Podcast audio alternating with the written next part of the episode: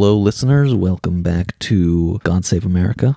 The next episode is a patron only episode. In the episode, we talk about the Native American Church. If you want to hear the full episode, you can go to patreon.com slash God Save America and become a patron for as little as $1 an episode.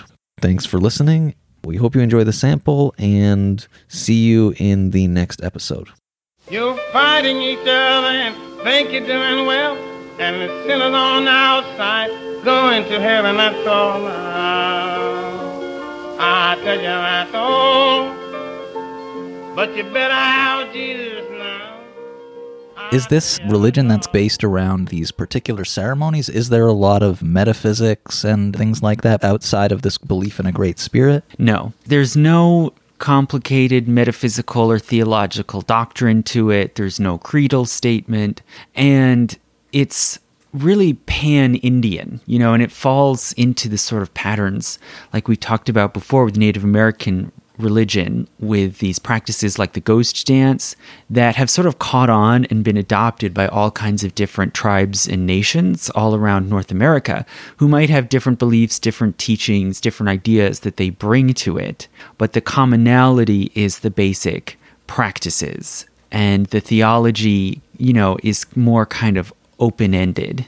Okay, so it's much more practice based rather than theology based. So that reminds me a lot of Quakers. That even though there is like a theology, it kind of Mm-hmm. the ultimate conclusion of that theology is kind of just mm, you can do anything. So it ends up being more practice based. Yeah, yeah. Well, and it, I think it's similar a lot to Quakerism in that there is a pretty clear model of how you're supposed to do the worship, but the theology is more kind of up to your own thinking. Scholars would say it's orthoprax. You know, there's a correct way of doing things more than orthodox, correct belief. Let's put this denomination in some context. Let's talk about where it came from. I'm noticing you said late 1800s.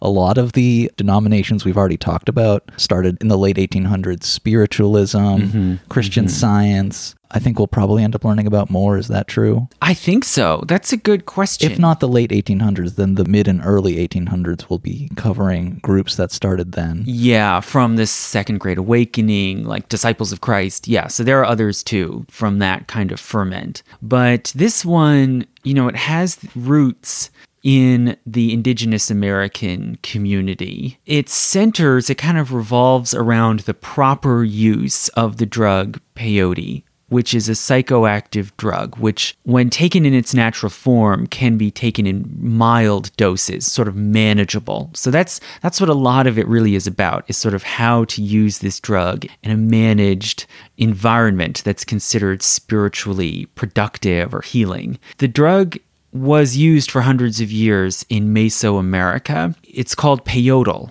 in Nahuatl in the ancient Mesoamerican language, which then, you know, in Spanish became peyote, and then in English it's usually pronounced peyote. It comes from a succulent plant, so a sort of cactus without spines that grows in the desert and dry areas, especially in northern Mexico and the American Southwest. It has small shoots or caps on top that contain mescaline which is like this kind of mix of chemicals that have a psychoactive effect and can be somewhat hallucinogenic, but not, you know, not as powerfully as like LSD and psilocybin and things like that. A system seems to have developed around eating the the caps of the peyote and sort of stimulating altered consciousness through chant and meditation. And it was developed among Coahuiltecan people, which is a sort of group of tribes in the Rio Grande Valley, especially southern Texas, in the late 1800s.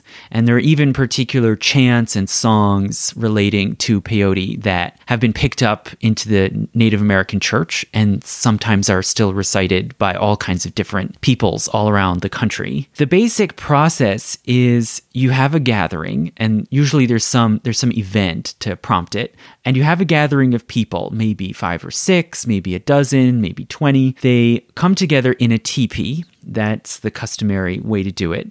And they chant and sing, and they might recite prayers or invocations involving God or the Great Spirit, or sometimes specifically Christ. And then you have ritual implements and eat ritual foods, one of them being the peyote caps. It seems in the 1890s, this basic sort of set of practices from the Coahuiltecan people were brought up into Western